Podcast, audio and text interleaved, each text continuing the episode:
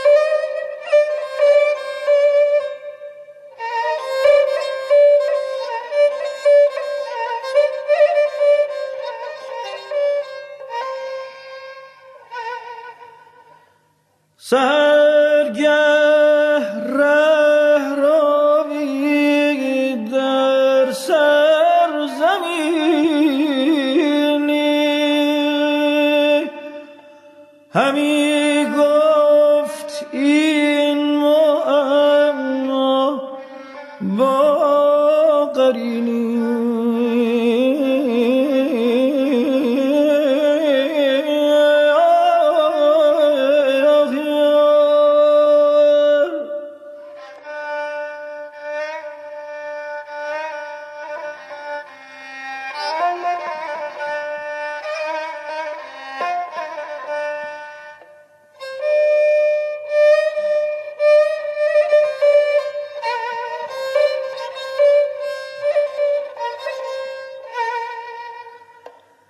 که ای صوفی شراب آنگه شود صاف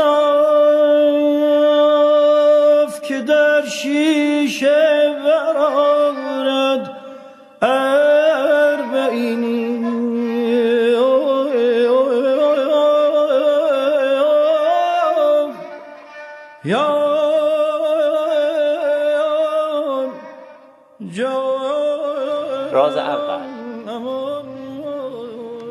خداوند یک آدم خلق کرد و در هر جهانی یک آدم خلق کرد و بقیه مخلوقات فقط در خدمت اون یک آدم بودند. جالبه که بدونید اگر ما در جامعه و گروهی در کنار بقیه انسان ها داریم زندگی می کنیم هر کدام از ما جهانی مجزا داریم. یعنی من جهان خودم را دارم شما جهان خودتون پسرتون پدرتون هر کدام جهان جدای خودشون رو دارن. من در جهان خودم خالق و مالک جهان خودم هستم. من آدم ابوالبشر جهان خودم هستم و شما آدم ابوالبشر جهان خودتون. و جنسیتی هم در آدم وجود نداره. هر کدام از ما در خانه هستی خودمان هستیم. ما در مرکز جهان هستی خودمان قرار داریم و تمام علمان هایی که خارج از وجود خودتون می‌بینید اینها قسمتی از جهان شما هستند که جهان ها موازی در کنار هم دیگه قرار داره. پس هر کسی مرکز جهان خودش یا خالق جهان خودش هست. و یک نفر در عالم فقط وجود داره اون هم من هستم.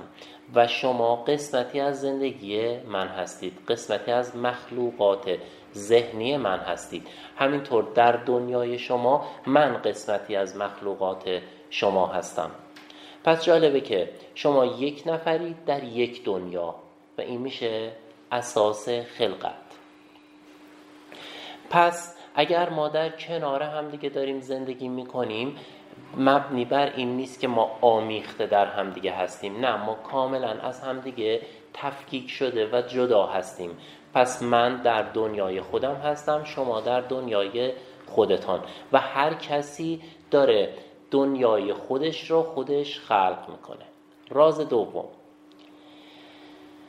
هر کدوم از این دنیاها برای خودشون یک مدار ارتعاشی دارن. مثل کره زمین که همیشه داره روی یک مدار حرکت می‌کنه. یا هسته اتم ها همیشه دارن روی یک مدار اوربیتالی حرکت می‌کنن. ما هم بر روی یک مدار داریم حرکت می‌کنیم که این مدار یک سطح ارتعاشی ثابت داره. که همه چیز شبیه به همه. یعنی اگر من در زندگی خودم در مدار فقر باشم اگر یک معدن طلا هم به من بدن من آخرش فقیر میشم. اگر در مدار جدایی و طلاق و عدم سازش با دیگران باشم بهترین همسر دنیا هم داشته باشم خراب میشه زندگی. پس هر چیزی که ما در زندگیمون به دست میاریم یا از دست میدیم بستگی داره به مداری که در اون قرار داریم. و اگر این مدار سطحش پایین باشه همه علمان های زندگی ما سطحش پایینه. و این مدار سطحش بالا باشه همه علمان های زندگی سطحش بالاست. به قول جناب مزفردین شاه میگو خدا را شکر که در این مملکت همه چیزمان به همه چیزمان میآید.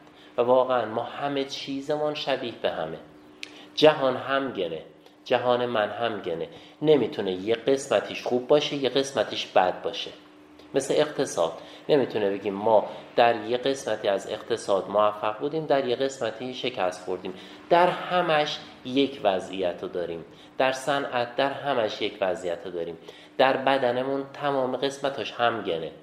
یعنی شما نمی‌تونی بگی که من دستم سی ساله است پاهم چل ساله. نه همگنه. اگه دست پیر شد پا هم پیر میشه. و همه اینها از یک مدار ارتعاشی سنی یا سلامتی بهرهمند هستند. پس ما داریم روی مدارهای خودمان حرکت می‌کنیم. و تا زمانی که در روی اون مدار باشیم شرایط همینه. مثل اینه که شما بگی من روی مدار استوا حرکت زندگی می‌کنم. چرا برف نمیاد؟ تا زمانی که روی خط استوا زندگی می‌کنی برف روی استوا نمیاد. دما هم همیشه بالا هست. اگر توی قطب زندگی بکنی توی مدار صفر زندگی بکنی. طبیعتا اونجا آفتاب را نمی‌تونی زیاد ببینی. پس ما در مداری که زندگی می‌کنیم همیشه شرایط ارتعاشی به یک شکل ثابت هست. یعنی ما فکر می‌کنیم داره اتفاقاتی در زندگیمون میفته اما اتفاقات همشون همگن هستن. یعنی همه اتفاقات از یک سطح ارتعاشی بهرهمند هستند که ممکنه این سطح ارتعاشی پایین باشه یا بالا باشه. ظاهر کمی تفاوت داره اما در باطن سطح ارتعاشی ثابته. پس ما چاره ای جز اینکه مدار خودمان رو تغییر بدیم و وارد مدار جدیدی بشیم نداریم. و راز سوم اینکه جهانی در بیرون از وجود ما خلق نشده. تمام جهان در وجود من هست. یعنی آنچه که در بیرون می‌بینید اتفاقاتی که در بیرون میفته ظلمی که به شما میشه لطفی که به شما میشه اتفاقات خوب اتفاقات بد همه اینها نه تنها در یک مدار ارتعاشی قرار دارن بلکه همه اینها بازتاب درون من هستند درون من منحصر به فرد در این دنیا. پس این سه راز جهان هستی بود که این سه راز نشون میده که ما یک موجود ضعیف در عالم نیستیم. ما طبق اراده و اختیار خودمان داریم وقایع جهان هستی رو خلق می‌کنیم. وقتی بفهمیم چیزی در بیرون وجود نداره مجبور میشیم فکر کنیم تلاش کنیم ببینیم که آنچه که درون من است چه ایرادی داره که با پاک کردن و یا حل کردن آن ایراد درون خودم بیرون رو اصلاح کنم و بیرون رو بسازم. همه و همه ما را به آن سمت می‌بره که می توانیم تغییر کنیم می توانیم زندگی جدیدی بسازیم. ما می‌تونیم دنیای جدیدی رو خلق بکنیم. ما می‌تونیم شرایط زندگی خودمان را بهتر و بهتر بکنیم. چون تمام اون شرایط مال مدار زندگی ماست. چگونه مدارمون رو ارتقا بدیم؟ این یکی از سوالات اساسی بشر بوده که من از وضعیت موجودم خسته شدم و می‌خوام به وضعیت بالاتر و بهتر در بیام. چطور می‌تونم شرایطم رو تغییر بدم؟ چطور می‌تونم وضعیت زندگی خودم رو ارتقا ببخشم؟ به شرایطی باشه که لاقل اندوه و دشواری کمتری داشته باشم و بتونم از مواهب و زیبایی های جهان هستی بهتر استفاده بکنم. جهانی که مال منه خلق منه در اختیار منه و حاصل اندیشه و تفکر و لول ارتعاشی منه. این جهان رو می‌خوایم بهتر و بهتر بسازیم.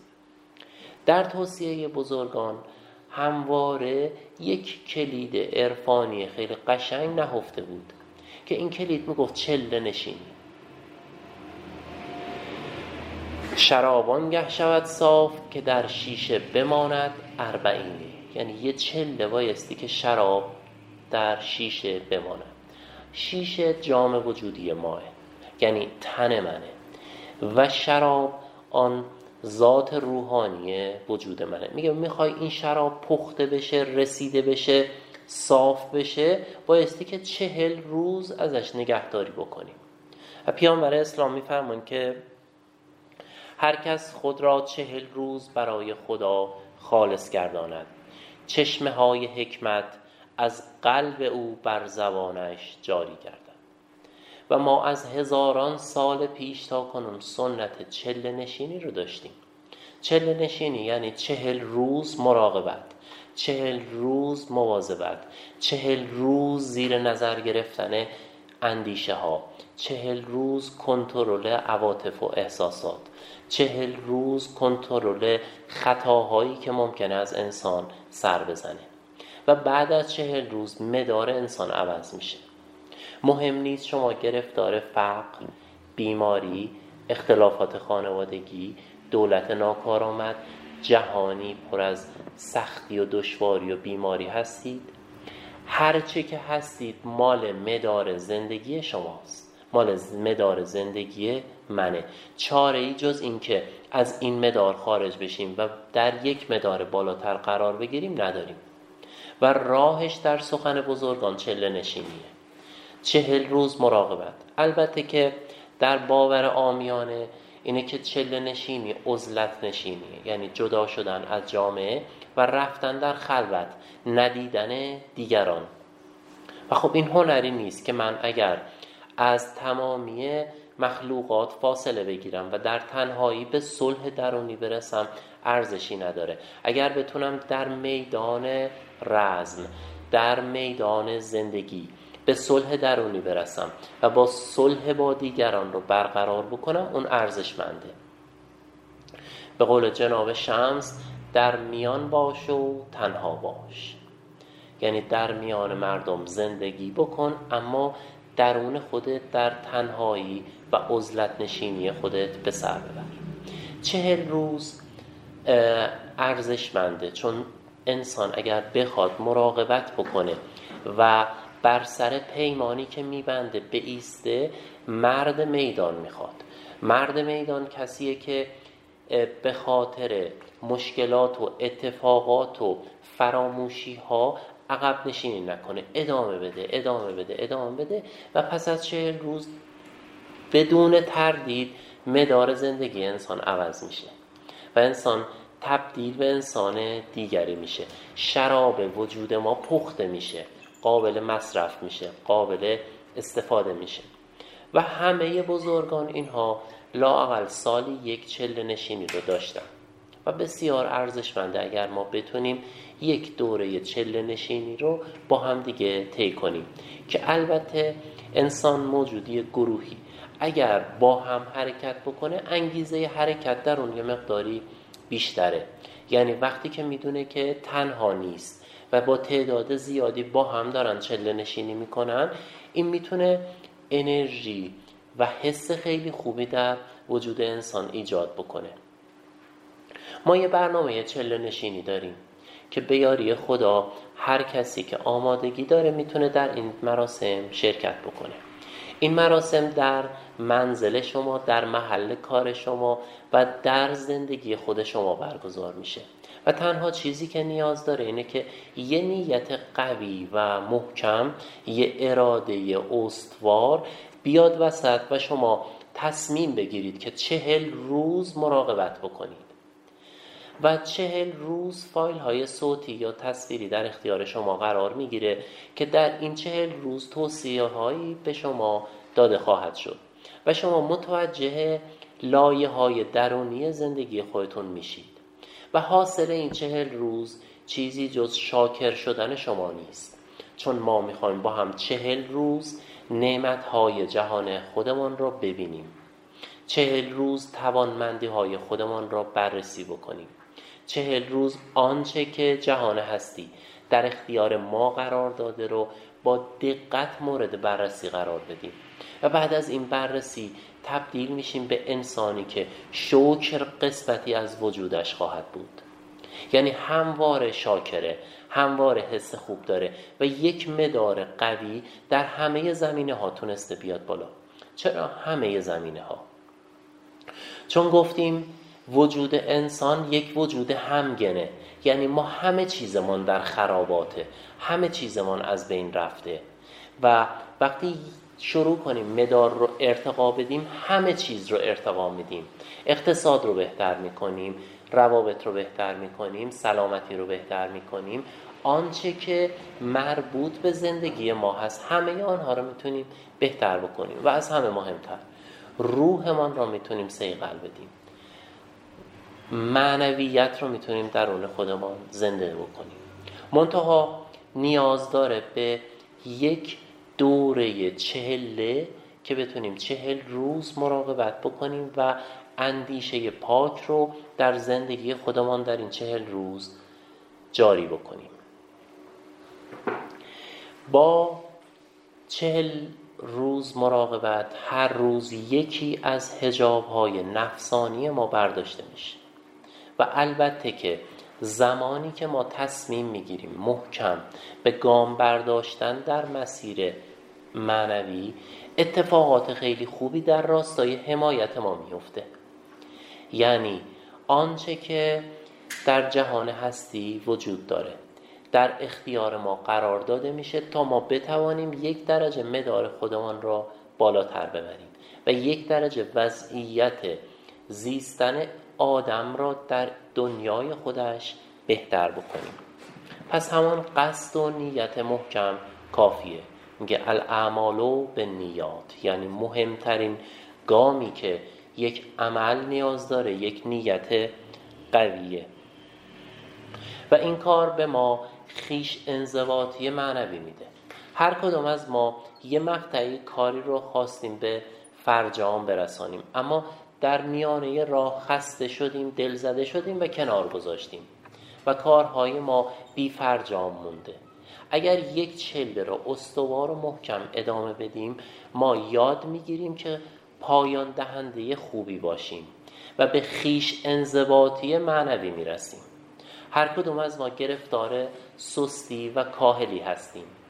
حس حال های خوبی نداریم به خاطر اینکه پایان دهنده درس های زندگی ما نیستیم. یک چهله می‌خوایم با هم حرکت بکنیم و درس هامون را به پایان برسانیم تا بتونیم وارد یک سطح جدیدی از ارتعاشات در زندگی خودمان بشیم. و این خیش انضباطی تا پایان عمر برای تک تک ما خواهد ماند. در این میان نیاز به یک همراهی با هم دیگه داریم. یعنی تنها چیزی که می‌تونه به ما قوت قلب بده و کمک کنه بهتر حرکت بکنیم اینه که ببینیم بقیه هم در حال سلوک هستن. انسان سالک وقتی احساس تنهایی بکنه گامهاش در مسیر سست و لرزان میشه. ولی وقتی ببینه یک کاروان در حال حرکت انسانهای زیادی در حال حرکتن حس جنبش خوبی می‌گیره. بنابراین این حرکت گروهی رو با هم دیگه می‌خوایم آغاز بکنیم و بعد شما می‌تونید این حرکت رو تکثیر کنید و اگر نتایج مثبتی دیدید نتایج رو در اختیار دیگران قرار بدید و تک تک دوستان و آشنایان خودتون رو در این حرکت گروهی بسیج بکنید. آموزش هایی که می‌بینید رو در اختیار اونها قرار بدید که اونها هم یاد بگیرن چطوری چله نشینی بکنن. در این چله نشینی شما بهترین و اصیلترین اسرار معنوی عرفانی رو دریافت خواهید کرد. یعنی فایل هایی در اختیار شما قرار داده میشه که چکیده سخن بزرگترین قول های عرفانی جهانه. و شما با ایستادن بر شانه اون قول ها می‌تونید دور دست ها رو ببینید. می‌تونید گام های بلند بردارید می‌تونید سرنوشت خودتون رو بهتر رقم بزنید. پس منتظر باشید هر کسی که آمادگی داره اعلام بکنه تا با هم دیگه شروع بکنیم. من و جام می و معشوق. الباقی اضافات است. اگر هستی که بسم الله در تأخیر آفات است.